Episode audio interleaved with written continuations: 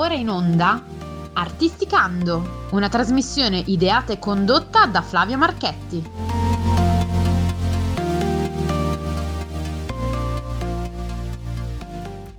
Benvenuti, benvenuti cari ascoltatori di Artisticando a questa nuova puntata. Abbiamo un ospite molto particolare, un batterista che secondo me ha veramente capito co- il senso dell'essere musicista nel 2023. Signori e signori, ho qui davanti a me Andrea Voglioli. Ciao Andrea! Ciao, ciao, piacere di essere qui. Piacere tutto mio. Ascoltami, non a caso ho detto questa cosa della, del batterista che si è eh, messo, si è circondato di tantissime collaborazioni. Eh, allora, diciamo che magari se le racconti tu queste collaborazioni, perché io ho visto dei, ho visto dei, dei nomi spaziali e meno male che in Italia ci sono musicisti che hanno la possibilità di fare così tante collaborazioni. Parlamene un pochino tu di, di queste collaborazioni. Ma guarda, allora, eh, appunto io ho, ho, avuto la fortuna e ho tuttora la fortuna di lavorare in differenti settori, no? oltre che nel jazz anche nella, nell'orchestra, eh, quindi diverse, abbiamo fatto diverse collaborazioni in questi anni e quindi come dire sono capitate alcune, alcune cose e quindi mh, non so tu quali nomi ti hanno più ah io vi, ho visto Michael Bolton ho visto Zero ho visto Morricone cioè Morricone ragazzi cioè, stiamo parlando di cioè, Ennio Morricone cioè, sì beh diciamo, questa è, è diciamo, la, la, la, collaborazione più longeva perché con lui eh, ho suonato praticamente per 17 anni. Abbiamo fatto un tour in tutto il mondo insomma è stata una cosa eh, bellissima, no? eh, si sente anche un po' la mancanza perché è proprio un, un, è stato un personaggio, un, gigante insomma de, de, della musica, secondo me della musica in generale, non della musica da film e basta, perché basti, basti pensare che le sue colonne sonore comunque esulano totalmente dai film, cioè nel senso le prendi, le, poi chiaramente enfatizzano eh, le immagini, eh, ma comunque hanno un potere incredibile secondo me. E io sono sempre, sono sempre cresciuto con questa musica e da bambino mi ricordo pure mia mamma sentiva questa, queste, questi, questi, queste, musiche che non erano le musiche dei film, erano le musiche di, di, di Morricone. Quando mi è capitato, la prima volta che mi è capitato di eh, avermelo dietro, praticamente effettivamente mi sono sentito un po' ho detto oddio che sta succedendo? E, e poi invece da lì è nata insomma una, una collaborazione che, che, che, è rimasta per tanti anni che adesso un po' va, va, anche con il figlio va un po' avanti con il figlio. E poi che altro vi posso raccontare? Sicuramente la più clamorosa è stata quella di Roger Waters che per me è eh, come dire una sorta di, di divinità e, e anche lì eh, mi sono trovato quella settimana a lavorare con lui e sentire lui che mi chiedeva le cose addirittura se potevo suonare questo in un certo modo eh, o in un altro. Io che tra l'altro questa eh, cosa è capitata ormai mh, non ricordo insomma una, quasi una ventina di anni fa, per cui ero anche molto più giovane e, e però ecco, ecco, ho un rammarico che non sono riuscito, nonostante l'abbia visto per, per sei giorni, tutte le mattine per fare le prove, non sono mai riuscito a esplicitare il mio amore nei suoi confronti. Perché è difficile, chiaramente ogni volta che muovevo un passo, tutta l'orchestra, cioè era, era, era difficile. Eh, non sono veramente riuscito ad andare al di là del, del fare la solita foto poi ancora non avevo nessun disco fatto, se no sicuramente almeno glielo avrei dato qualcuno. Poi nella mia discografia modesta ci sono addirittura due dediche a lui, uno nel secondo disco e uno nell'ultimo, in Figli Forever, che è proprio uno dei suoi pezzi più, diciamo, più, più conosciuto, eccetera, eccetera.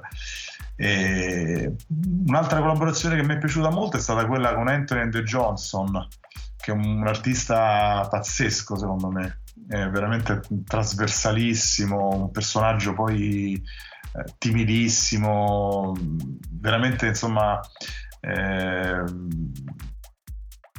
mo- molto problematico e, e, ci siamo divertiti molto a fare quel, quel concerto e, e, l'ho scoperto, io non, non avevo idea di, che, di chi fosse, eh.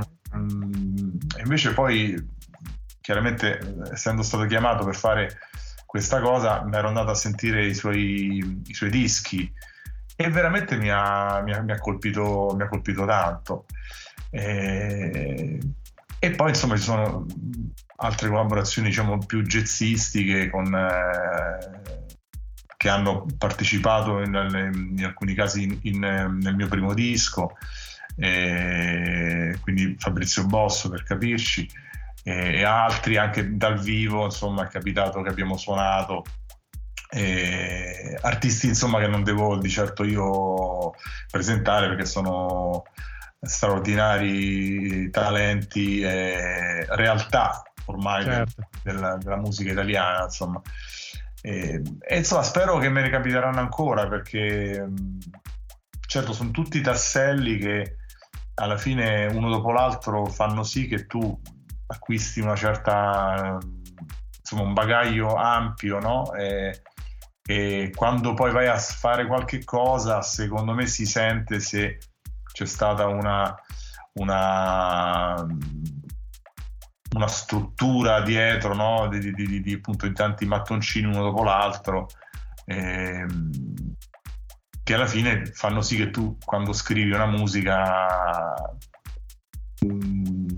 si sente, insomma, eh, si, si evince, certo. no? credo, credo. As- ascolta, siccome voglio eh, mandare quattro brani dei tuoi perché eh, però come tutti i jazzisti voi avete un po' il vizio no il vizio eh, è giusto il, eh, il, fatto di fare i pezzi un, un pochino lunghi no? quindi per farne saltire, sentire quattro dobbiamo per forza ridurre un eh. attimo l'intervento dei parlati. Perché io ovviamente intanto che tu parlavi mi immaginavo già le 8000 domande che ti, che ti farò. Quindi ehm, adesso facciamo così, concentriamoci su questo brano che l'apertura... Del, non è l'apertura del disco delle, delle, della tua tracklist ma è per me diciamo l'intro di quello che eh, mi piace far sentire ai nostri ascoltatori della tua produzione questo brano si chiama La Delega che ha questo, questa intro in, in, cinque quarti, poi passa a sei ottavi eh, o sei quarti, adesso vedi tu, eh, l'hai, l'hai scritta tu quindi, e poi ritorna a cinque quarti. È una scelta abbastanza um, comune nel campo del jazz, però qui c'è proprio uno stacco netto tra le due cose. Come mai? Allora, perché diciamo l'elemento eh, portante di tutto il disco è diciamo, la, eh, l'ambivalenza. E la mia musica è sempre caratterizzata da un A e un B, non riesco proprio a venirne fuori da questa, da questo, da questa tara, insomma. E molto spesso c'è un A allegro o, e un B triste o viceversa, insomma. Quindi è una cosa molto classica, molto della forma canzone, diciamo. In questo disco eh, è ancora più, più, più evidente, forse perché eh, è proprio un, disco che parla di, diciamo, della dicotomia, no? de, de, diciamo, eh, uno del, dell'essere genitore e dell'essere, continuare a essere figlio. Poi appunto a me mi è capitato di avere due figli insieme, quindi io sono sempre diviso tra, eh, tra i due bambini, i miei, i miei bimbi, insomma. E, e, e, quindi è una cosa che proprio ehm, probabilmente mi è uscita naturale, no? questo, questo, quest, questa dialettica no? tra due situazioni musicali. Eh, anche in altri brani ci sono sempre un paio di cose che a un certo punto interagiscono. E, quindi penso che sia andata così, ecco, al di là della mia diciamo, natura eh, proprio la mia indole a scrivere sempre due, due temi.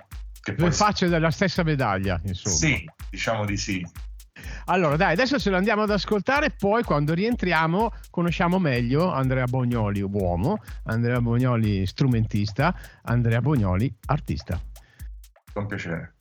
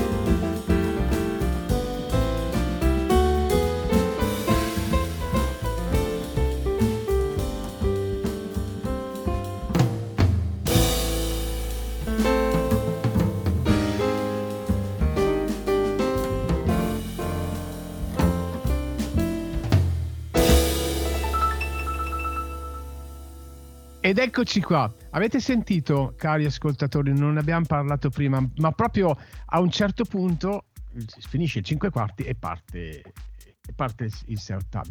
Allora, Andrea Bognoli, da perché la batteria? Da dove nasce il tuo desiderio? Io immagino quando eri piccolino i fustini del Dixon classici, tutte, tutte queste cose qua. Com'è nata la, la tua passione per questo bellissimo strumento? Allora, è nata così. Io eh, a un certo punto ho cambiato casa e sono finito in una, in una casa che con, con insomma, eh, miei si sono separati. Insomma, c'era un ragazzo che poi è diventato il mio fratellastro più grande di me che suonava la batteria di dieci anni di più. Io avevo sei e sono entrato in questa sua camera, ho visto questa cosa che era gigantesca perché io figurati arrivavo al timpano e lì mi è successo qualcosa, proprio i piatti che si muovevano, non so definirlo, però lì mi è successo qualcosa. Dopodiché ho cominciato a suonare il pianoforte, e quindi facendo delle lezioni, eccetera, eccetera, ma comunque io avevo sempre questa cosa.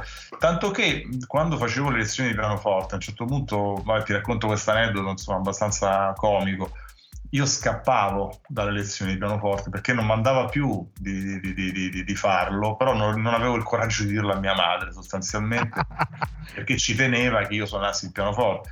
Nel frattempo mi ero costruito, come dicevi tu, un set di fatto di... Eh, poi questo ragazzo mi aveva dato delle bacchette ovviamente, no? Nel frattempo lui continuava a suonare, io ce l'avevo accanto, insomma sentivo questo che suona la batteria e io che suonavo il pianoforte a un certo punto la cosa non è più stata controllabile e, e quindi mia madre finalmente ha capito che forse col pianoforte non era, non era cosa.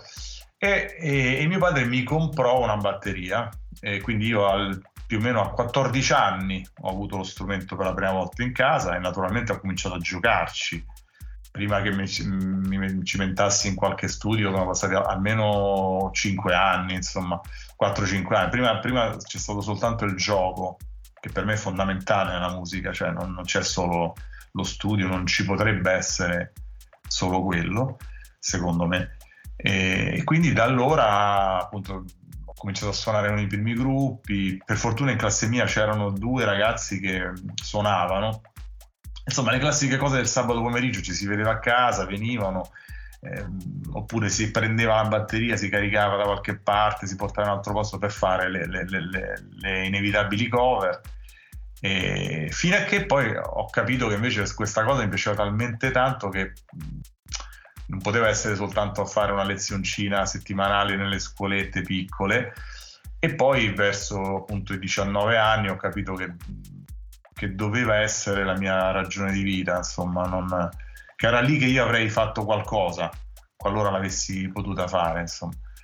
E, e, quindi poi ho lasciato i miei studi, nel frattempo avevo cominciato a fare l'università, insomma, ho cominciato a fare gli studi poi di, di conservatorio, eccetera, eccetera. E, e, e, tuttora mi piace molto, molto, molto studiare. Quando posso mi metto lì e, e faccio cose, insomma, penso sia molto importante farlo applicandolo immediatamente al, al discorso musicale, insomma, più che... Come è cambiato secondo te il modo... Allora, io ho fatto il conservatorio, facevo flauto al Nicolini di Piacenza negli anni, dunque sono del 61, 75.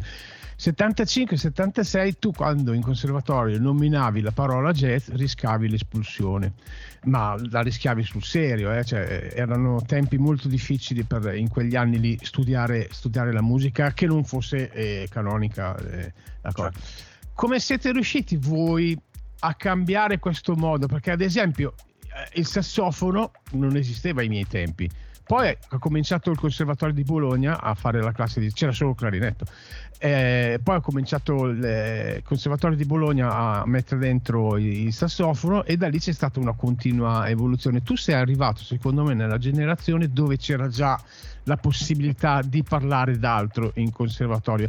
Ma come sentivi a livello accademico questa dissonanza tra musica classica e jazz? Cioè, c'erano queste discussioni o c'era la possibilità davvero di, di poter fare qualcosa anche nella, nell'ambito del conservatorio stesso? Ma guarda, io eh, ho frequentato il, Dipartimento di Jazz a Roma proprio nei primissimi anni in cui la cosa cominciava ed era effettivamente era un po' caotico, non, non si capiva granché, non si capiva chi dovesse fare cosa, insomma il reclutamento pure era un po' eh, insomma, così così.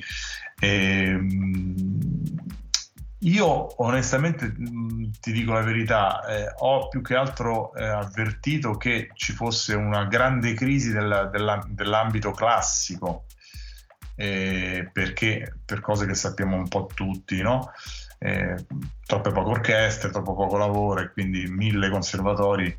Quindi io penso che ci sia stata un eh, una grande defluenza di, di, di iscritti nell'ambito classico per cui si è anche un po' tentato di risollevare le sorti dei conservatori attraverso l'indirizzo del jazz che poi adesso è assolutamente comune, è diffusissimo, anzi sta, sta quasi più prendendo piede rispetto alla classica perché questa cosa purtroppo è, è avvenuta poi, no? chiudono le orchestre, non che nell'ambito jazzistico ci sia come dire un, un oceano davanti, però è forse un po' più magmatica come, come, come, come, situazione. Per cui io credo onestamente che sia un po' anche andata così, al di là del fatto che poi probabilmente nei giovani si è eh, diffuso eh, più che il jazz, perché adesso poi si parla anche di pop, no? ci sono delle cattedre proprio di, di musica leggera e quindi eh, io credo che i conservatori diventeranno scuole di musica statali che ti laureeranno e, e non ci sarà più questa distinzione, che, che, comunque io penso sia un bene, al di là, al netto di tutto quanto, credo che sia un valore che, che finalmente eh, si, si, insegni eh, un po' di tutto dentro questa accademia. Poi chiaro... Bisogna... Però eh, Andrea, perdonami, io sono sempre stato dell'idea, cioè, allora io c'erano delle cose della musica classica che veramente non, non riuscivo a... Cioè, eh, non, riuscivo, non riuscivo a digerire, ma nonostante tutto l'insegnamento e lo studio di quella musica lì mi ha permesso di poi poter affrontare tutto il resto della mia carriera piccolissima. Certo. con un... Eh, con un, un, aspetto profondo, cioè era come se io fossi partito dalla costruzione della casa dalle mie radici, no? Facendo così, ad esempio io conosco molto bene Luca Colombo che lui è un chitarrista e insegna al Conservatorio di Brescia proprio musica pop, no? Partendo da lì, dalla musica pop, secondo me ti perdi tutto quello che che c'è prima a livello didattico. E secondo me il rischio è quello di fare un punto zero quando un punto zero, cioè il punto zero è molto prima, hai capito? Cioè la, la musica classica cioè, a me viene, mi vengono in mente i madrigali di Monteverdi per dire queste, cioè, queste cose qui. Cioè, il ragazzo giovane che si approccia alla musica, secondo me, perde quella parte lì. E, ed è un peccato. A meno che non la voglia che non la scelga lui. Eh? Cioè, però l'indirizzo che dà il ragazzo giovane è: boh, io ti sbatto subito a fare la musica pop o il jazz e ti lascio questa cosa. No, no, assolutamente. Io penso che il, il jazzista che abbia delle basi classiche si senta, cioè nel senso che la differenza c'è ed è abbastanza evidente, ma non lo dico io, lo dice la storia, insomma, no? E, ehm, per cui eh, è chiaro che la musica classica, per quanto mi riguarda, rimane eh, la musica più difficile per me da suonare perché ci vuole una certa mh, mm, forma mentis eh, particolare, ci vuole una grandissima attenzione a, e meticolosità a, a, a tutto. E, ehm, però ecco, e, e, quindi anche io sono d'accordo che assolutamente le, le basi siano quelle, no? Ma credo che nel tempo eh, si, si, sia un po' sdoganata questa cosa, nel senso che anche nel jazz e nel pop c'è bisogno di un'attenzione particolare per, per, altre cose, per altri parametri. Quindi mi fa piacere, per esempio, che ehm, il concetto di, di, di improvvisazione eh, sia finalmente approdato e, e, non sia più una cosa ghettizzata. Chi non sa che fare allora improvvisa. No, tu sai meglio di me che dietro l'improvvisazione c'è studi e studi, ma insomma a, a, di pari livello de, degli studi classici. Cioè, non, non, sono cose diverse, ma implicano eh, lo stesso e meritano grande, gra, tanti anni, insomma, non bisogna perderci dietro. Poi è chiaro che l'indole di uno è più propensa per una cosa o per l'altra. Io alla fine, pur venendo diciamo, da, da, da, da un ambiente classico, comunque poi mi sono trovato meglio nell'altro eh, ambitus, eh. quindi perché era quello che mi, face, mi faceva esprimere meglio. Eh... Però hai potuto scegliere, hai capito? Sì, hai sì, assolutamente. Sì, certo. questa, è la, questa, è la, differenza, il poter certo. scegliere. Torniamo al, al, tuo lavoro, perché nelle, tue, nelle, sette tracce che io, cari ascoltatori, vi raccomando vivamente di acquistare, poi dopo ci dirà Andrea dove e come, eh, c'è, questo, c'è, questa cover che eh, io l'ho sentita fatta in eh, 8000 modi ma mai così. Quindi adesso io vorrei che tu mi spiegassi perché io quando sento i brani poi ci metto sotto i miei appuntini no? e questo brano qui ci ho messo sotto geniale perché effettivamente è un arrangiamento molto geniale di un pezzo molto difficile mh, strutturalmente che è Another Brick in the Wall dei, dei Pink Floyd nonostante sia commercialissimo tutto quel caspita che vuoi però c'è una struttura sotto che non è facile da far venire fuori nel modo sei, nel quale sei riuscito tu. Cioè, spiegami un po' cioè, la genialata, il tocco, perché hai deciso di fare questa, questa cover? Ma allora, il perché è facile. Io sono un. chi mi conosce lo sa, sono un fan sfegatato dei Pink Floyd. Proprio i, non si vedono qua dietro, ma in camera ho proprio. No, vedo il cubo di Rubik, però.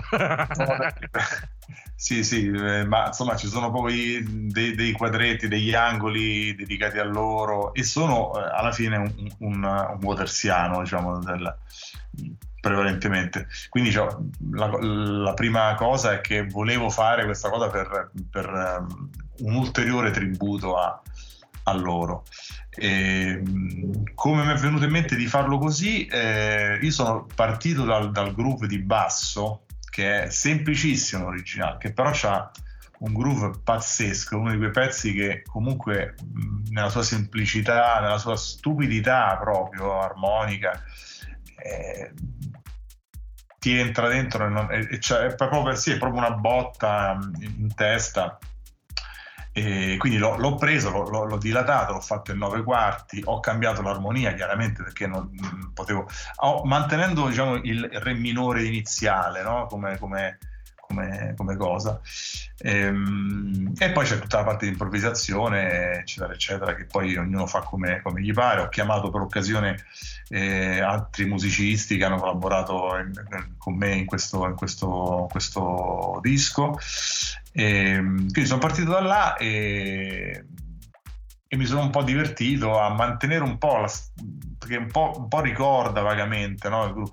Eh, chiaramente poi suonato in quel modo è più mi è venuto questo groove che poi è, si è impastato con, con, con, con quello di, di, di batteria e, ed, è, ed, è, nata tutta la cosa. E, ehm, la decisione proprio di questo brano e, e non di altri e, ehm, beh, chiaramente il, insomma, il, il, messaggio di questo, di questo, brano che tutti conosciamo, che è del 79, insomma, eh, lo trovo molto attuale, attualissimo. Eh, mi capita di lavorare nelle scuole a me. Eh, mi è capitato adesso quest'anno no, insomma, quindi effettivamente ho notato quasi una grande appiattimento della, de, de, de, dell'educazione. Appiattimento, regoline, etichette, troppo, troppo, troppo, veramente troppo. Cioè i ragazzi sono... Dovrebbero, insomma, educare e insegnare credo sia la cosa più difficile al mondo da fare. E certo è che se si fa con che non puoi più neanche esprimere un, un, concetto che non sia tra quelli che lo schema ti dice di, di, di, di, copiare e incollare, perché poi quello si fa. Eh, la trovo una cosa un po' mm, insomma, sintomatica di, che qualcosa proprio non va, cioè come se si fosse rinunciato eh, ha l'idea di provare a, a un'altra strada no, dell'insegnamento che parta anche da, dalle prerogative dei ragazzi stessi. No? Invece no, c'è una cosa, c'è una particolarità subito, si deve eh, dare un, un nome a questa cosa e quindi alla fine diventi un tritacarne come il vino, insomma, è, è proprio assolutamente eh, molto evidente, quindi questa cosa mi è sempre, sempre piaciuta. Io nei dischi anche precedenti sono sempre stato un po' molto tiepidamente, ma insomma ehm, critico nei confronti de, diciamo, de, de, dei, dei cliché no? di, di, di, modernità, di globalizzazione. Non, non sono mai stato eh, molto favorevole anche se poi ci sto in mezzo e quindi adesso io siamo così, insomma, eh, ci guardiamo, tu stai, non so neanche da dove ci... Milano, io so, sono a Milano. Io sono qui a Roma, quindi insomma voglio dire, è possibile grazie a questa cosa che io stesso critico, però insomma ecco, per i ragazzi credo che vadano un attimino inquadrati e, e gli si debba dire che non, non esiste solo quello, no? non esiste soltanto questa eh, questa cosa che ho davanti, peggio questo. Eh, ma insomma, ci sono io, per esempio, con i miei figli che, che, ovviamente già sanno utilizzare il telefonino, già lo vogliono fare perché si, si fa, si tocca, non c'è più. Quello che gli sto cercando di spiegare è che i video migliori sono quelli del finestrino, no? Che uno deve guardare lì e piano piano sta cosa po', poi chiaramente vogliono vedere le loro cosette su, su, sempre sul cellulare, però insomma provo, ecco. Guarda, io ho, ho 62 anni, no? quindi ho, ho, visto di tutto. Ho visto da, da, dai ragazzi morti a Milano per overdose lì davanti a me a questa esplosione dei fenomeni che si sparano addosso. Cioè, quindi nella mia vita ho veramente visto di tutto. E, ma l'anno scorso per la prima volta sono andato in ferie a Riccione, io sono 30 anni che vado io, stessa spiaggia, stesso mare. Sono andato per la prima volta in treno. Mm. Che non, ero sempre andato in macchina, però adesso sai, sono anziano, un po' rincoglionito. Eh, ho detto, vabbè, prenoto l'albergo, tanto la macchina Riccione non la uso. E siamo andati in treno. Caspita, io la stessa strada che ho fatto miliardi di volte, io me la sono goduta come tu non hai un'idea. Cioè, io ho visto i campi, ho visto la gente che ci lavorava dentro, ho visto passarmi la vita. Sono passato dalla Barilla di Parma, che ci sarà passato un miliardo di volte, ma l'ho vista con degli occhi che non avevo mai visto. E lì ho detto: Orco cane, non c'era solamente quello nella tua vita, c'è un mondo davanti a te che se non lo vedi, lui non ti cerca, sei tu che te lo devi andare a cercare. E lì ne ho parlato con mia moglie ho detto: Ma guarda, guarda quelle donne lì che stanno lavorando nei campi, quando mai le abbiamo viste? Abbiamo sempre visto i caselli dell'autostrada, i bar, le, le... ma mai questa cosa. Questa è la vita. Questa è la vita. E sono, Andrea, sono solo che sai, eh, tu hai detto giustamente a 15 anni, 15, 14, 15 anni, 12, hai voglia di... Hai, cioè, la, la, fretta uccide il gatto. Eh, purtroppo questa è una, una, generazione che va di fretta, che ha bisogno del tutto subito, anche nei musicisti, poi magari ne affronteremo questo argomento. Eh, invece bisognerebbe riuscire a, sì, ad avere fretta ad usare la tecnologia come stiamo usando, giustamente hai detto tu, con Skype, se tu sei a Roma, io sono a Milano, eh, il telefonino è importantissimo, ci ha permesso di raggiungere traguardi straordinari, ma come hai detto te, il video vero è quello che vedi dal finestrino. Ecco, io l'anno scorso per la prima volta ho vissuto questa cosa e ci ho, ci ho riflettuto tanto, sai, ci ho veramente riflettuto tanto. Però adesso, siccome stiamo già a mezz'ora di, di, di chiacchierata, andiamo ad ascoltarci questa versione bellissima, veramente, ascoltatori, ascoltatela attentamente con le cuffie perché questa vale veramente la, ha un significato molto profondo da un punto di vista culturale e soprattutto da un punto di vista musicale per la struttura come è stata fatta. Andatevela ad ascoltare Another Brick in the Wall da Andrea Bognoli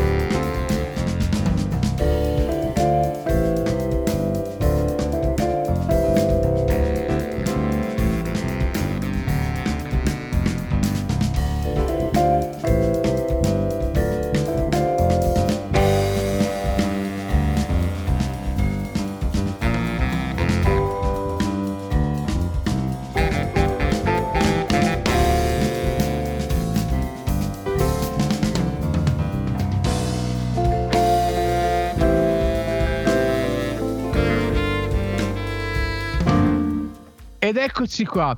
Caro Andrea, ti devo fare. ti devo dare una brutta notizia. Quattro pezzi non riusciamo a farli perché siamo andati abbondantemente fuori. E quindi dobbiamo. Però io invito gli ascoltatori davvero.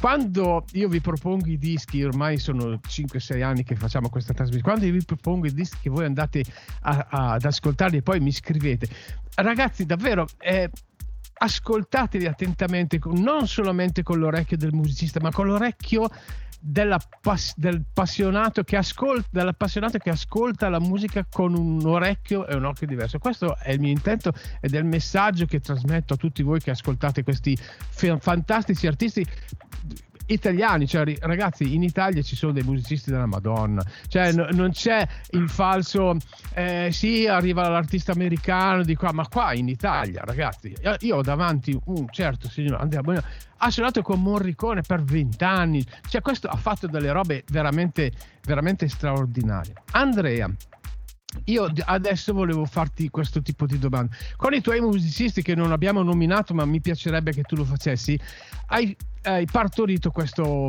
questo lavoro. In studio, com'è stato l'approccio eh, dello studio. Ti, ti spiego dove, vo- dove, vorrei arrivare. Perché tanti eh, musicisti fanno le take, le prendono mixano e vanno. Invece altri, alcuni preferiscono eh, sì registrare la take, però se c'è un intervento che mh, mm, vogliono rifare, lo rifanno. La tecnologia, meno male, permette di fare queste cose. Ecco, invece il tuo approccio con lo studio, la produzione, il mixing, il master finale, come è stato? Cioè, avevi in mente un'idea precisa di come avrebbe dovuto essere il tuo lavoro o è stato un work in progress? Ma guarda, eh, un'idea precisa io ce l'ho sempre e solo rispetto a, ai temi che scrivo. Poi il resto non, non, ce la, non, ce la, posso avere proprio perché appunto uno chiama persone che poi sono tutte persone che io conosco con le quali suono eh, in, altre situazioni varie. Per cui io arrivo lì, eh, do le, le, le, le parti, insomma, e dopodiché si suona, poi chiaramente ognuno apporta qualche cosa, insomma ci sono stati dei, anche dei, degli interventi eh, che hanno un, un, po' modificato alcune cose, no? alcune cose non, non, avevo idea di come sarebbero venute e sono semplicemente accadute mentre suonavamo. Qualcosa è stata rifatta, certamente, qualcosa è stata editata in, in, in un secondo momento. Eh, però ecco, onestamente, forse questo lavoro più degli altri due è stato il più in, improvvisato, diciamo, no? Anche perché poi nella, diciamo, nella, nella, nella, vita normale è anche molto difficile provare a, a fare le prove con, con, i musicisti. Sembra che è proprio una cosa eh, inconcepibile, no? E invece sarebbe buono farle per cercare di di, di, far proprio eh, ramificare un campo che poi spesso accade anche senza fare le prove perché se c'è qualcosa che, che, che succede succede e altrimenti può anche non succedere e i, i, bravi musicisti poi riescono comunque a portare a casa il lavoro no? quindi ho operato così cioè senza, senza inventarmi niente tutto sommato e, e, anzi, tu mi chiedevi diciamo, di nominare questi musicisti che hanno preso parte alla registrazione, sono tanti perché ho avuto differenti, differenti, ogni traccia praticamente c'è una formazione quasi diversa. Sono, eh, I pianoforti sono stati suonati da Sebastian Marino e Raff Ferrari, la chitarra da Enrico Bracco, eh, il, il vibrafono da Andrea Biondi ehm, il contrabbasso Andrea Colella, il basso elettrico in un brano proprio quello di Floyd da eh, Daniele Basilico e il sax da eh, Peppe Russo. Mia moglie Roberta Rossi ha cantato la title track e, e in, il, il, brano 27 maggio c'è eh, l'intervento di Alessio Toro con mio amico violista eh, che ha fatto diciamo, i contrappunti di, di viola. E... Capo, quello, quello a, a, non, po- non, possiamo sentirlo, ma ragazzi andate ad ascoltarlo perché è una roba, eh, mamma mia, c'è, ta- c'è, ta- c'è, tanto amore, ma io, pre- eh, ti dico, io se avessi dovuto scegliere un brano io avrei mandato quello, perché lì c'è dentro tutto. C'è, sì. eh, secondo me lì veramente c'è, c'è dentro, dentro, tutto. Più, più Il, eh, allora io arrivo a Roma al Teatro Brancaccio ne dico uno giusto perché è quello più famoso secondo me, e vedo fuori Andrea Bognoli, quintet, sextet, Rio, quartetto. Compro il biglietto, spendo i miei 30-40 euro per comprare il biglietto, mi accomodo in seconda fila perché a me piace vedere tutto, mi piace vedere i cavi stesi bene, mi piace vedere i set delle batterie e i microfoni che usano, il KG, Shure, Neumann, tutta, tutta quella menata lì. Poi entri tu col tuo gruppo. Che cosa mi regali? Eh, che cosa ti regalo? Io ti regalo una riflessione, una mia riflessione su, su quello che ho fatto e, e sperando che possa essere condivisa e, e, a me piace ancora ragionare che anche nel jazz c'è questa concettualità dei dischi, no? che è una cosa che appunto ho mutuata da, da, dai miei ascolti storici, no? eh, i concept degli anni 60-70 per capirci. E quindi mi, mi, piace continuare questa cosa e sperare che qualcuno in seconda fila magari eh, co- capti questa cosa, non, ma non è una presunzione, molto spesso poi non succede, no? Che tu fai, fai, delle cose all'interno del disco. Chissà se qualcuno si ricorda che il primo brano comincia là, e poi c'è un tema che viene ripetuto minore nel quale nessuno mai. Però comunque sono diciamo le, le, le pugnette che tutti noi ci facciamo e speriamo che, eh, che, che qualcuno le possa cogliere. Comunque sì, in qualche modo è condividere un'emozione, no? che la spinta de- di qualsiasi produzione musicale deve essere quella, insomma non, nessuno può scrivere cose a tavolino ragionando, vediamo un po' cosa mi conviene fare. Certo. No, questa è proprio una cosa che non... Il suono che, eh, che ho ascoltato generalmente dal tuo disco, io ho questa immagine iconica, no? è un mare calmo è un mare, è, è una distesa di, di, acqua calma che ha delle crespature Mm, ma poche, non, ci, non, c'è mai la tempesta, hai capito? Tutto il suono del tuo disco è un suono molto lineare, profondo perché ha dei momenti dove la, la, la parte bassa eh, viene fuori bene, cioè quindi è stato secondo me, adesso non so se era il tuo intento, ma, ma anche nella, nella, nel racconto delle, delle, delle, tracce c'è proprio questo suono che eh, ha, un, ha una sua chiara identità, che secondo me è quello che dicevi dicevi tu prima, no? quelle, quelle, pugnette che si fanno, che, però sono pugnette che eh, poi danno veramente a chi ascolta l'idea del lavoro che viene fatto dall'artista, dal messaggio che ti vuole, che ti vuole tramandare. Ecco, io in, questa, in, questo, eh, in queste sette tracce che ho ascoltato ho, ascol- ho sentito proprio questo desiderio di non apparire in maniera violenta, ma comunque di lasciare un, una traccia che adesso entriamo nel vivo di, di, di, questa canzone di figli, di questa canzone, di questo brano figli, perché ehm, davvero io quando ho ascoltato il brano ho vissuto la mia vita. E, lo, e ti ringrazio Andrea di aver, aver proposto questa cosa perché ho visto il momento della gestazione che è l'introduzione, l'intro, poi c'è eh, la discussione padre-figlio e quindi l'intervento del pianoforte che potrebbe essere il papà o la mamma. E il sassofonista Pepperoso ha fatto un lavoro pazzesco. Questa, questa litigata tra, tra, padre e figlio si separano arriva la mamma nel momento della morte che del distacco che ti fa capire che i veri valori sono quelli. E tu io mi sono sentito eh, colpito molto da, que- da questa cosa qua di figli. Perché io per esempio mio papà non sono mai riuscito a dirgli tutto quello che io volevo dirgli. Questo brano, eh, scusa, mi commuovo un po'. Questo brano mi ha dato questa sensazione. Beh, io ti ringrazio perché eh, questa cosa che dici ecco, dimostra che appunto eh, qualcuno capisce no, certe cose, no? Ovviamente tu sei una persona competente. Però ecco, l'intento era esattamente quello. Tu hai, hai letto benissimo questa, questa, questa, cosa, questo intervento delle varie voci. Del, è un mantra, Figli Forever è proprio la, la canzone è proprio quello, è sempre la stessa cosa in cui si aggiungono cose che è un po' quello che succede poi nella vita, no? tu, tu, tu, cominci e poi si aggiungono, ci sono dei problemi, quindi qualche increspatura, eh, di questo mare calmo apparente, però c'è qualcosa che, che, che, che, non va c'è, perché poi tutti noi eh, insomma ci capitano delle cose anche, anche negative nella vita inevitabilmente.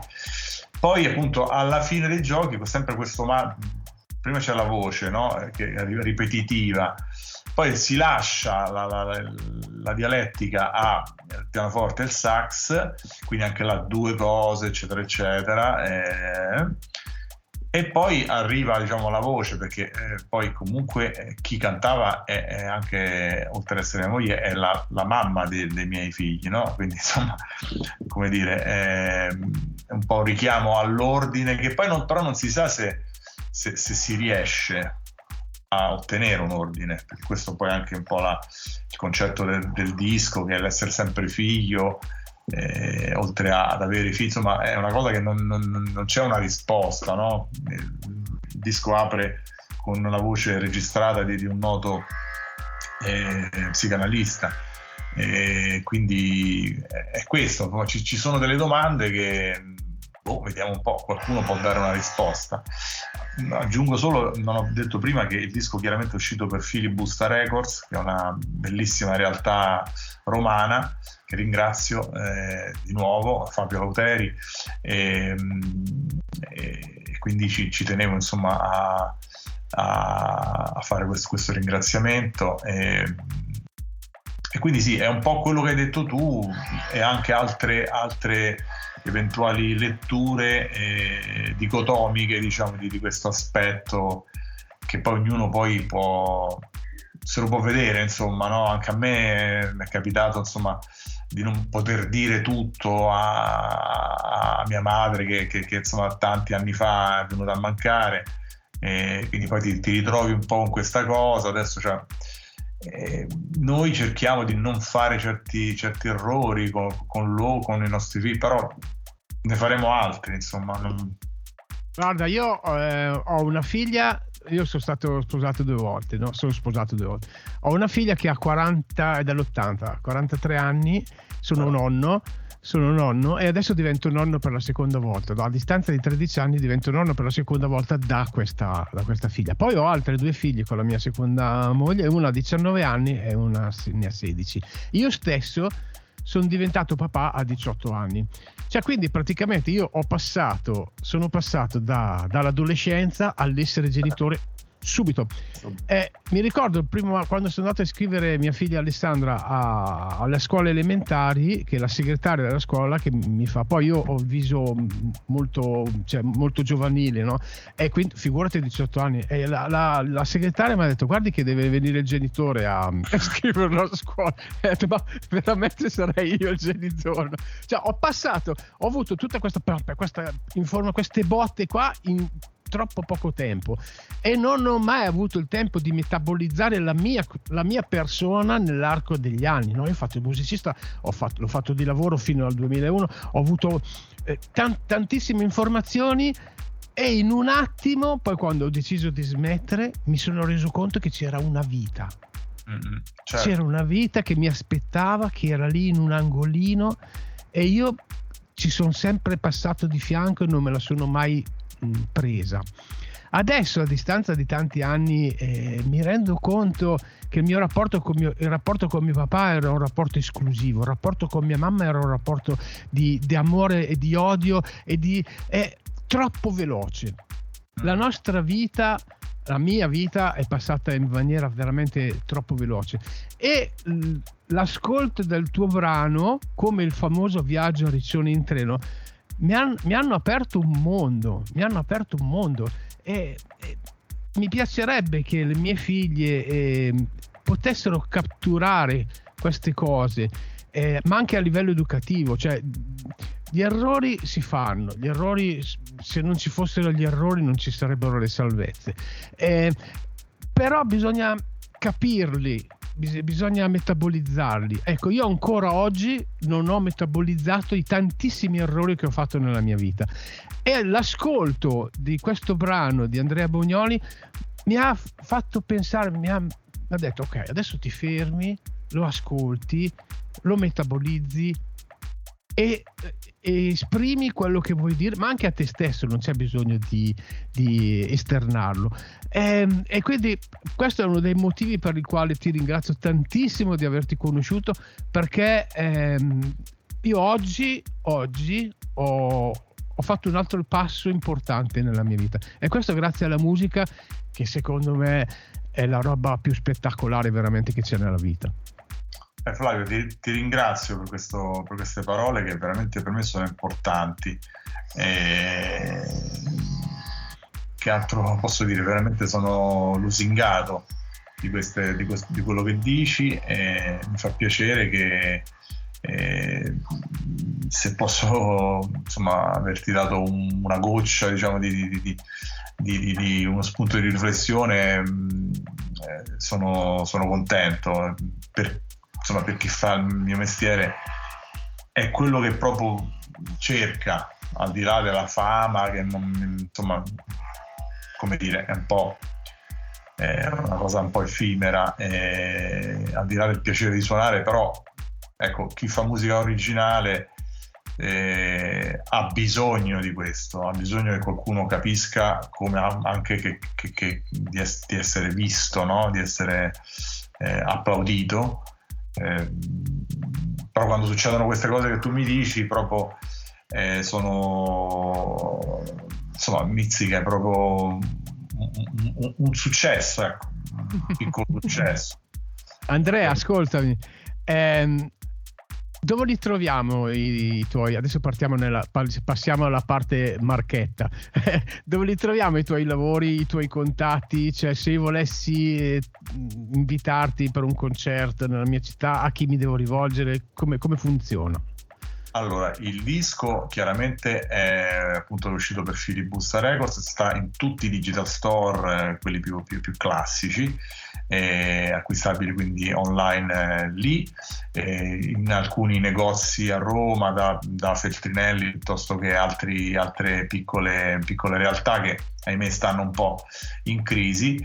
E fondamentalmente, diciamo, ehm, sì, eh, ce li ho io i dischi, quindi quando si fanno i, i concerti, eh, per fare i concerti bisogna chiamare me, insomma, non molto, molto brutalmente, insomma, non ho io dietro nessuno, eh, quindi cerco di mi, mi procaccio da, da, suonare da solo. E, e ho anche imparato a fare questa cosa che è lavoro sporco, però insomma ti dà anche qualche soddisfazione quando poi riesci ad organizzare dei piccoli tour come è capitato, insomma, come capiterà eh, anche all'estero, insomma, per fortuna eh, eh, devo dire, insomma, all'estero paradossalmente è più facile. Mi dispiace chiudere questa, diciamo, questa bella intervista con, questo, con questa vena leggermente un po' polemica nei confronti dell'Italia, però insomma effettivamente mh, ho trovato sempre mh, più facilità.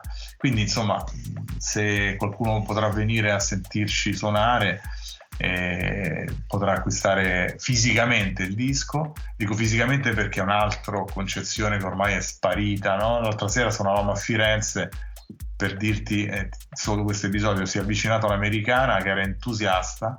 Eh, però mi ha detto guarda io non ho, non ho più lettore in nessuna delle case in cui abito però poi l'hai comprato lo stesso non so forse eh, adesso, adesso vendono le chiavette sì, ah. ecco, queste cose che davvero io non... imbarazzante. Verrò a fare dischi di carta, di cartoncino, mi piace troppo, no? anche a te immagino che uh.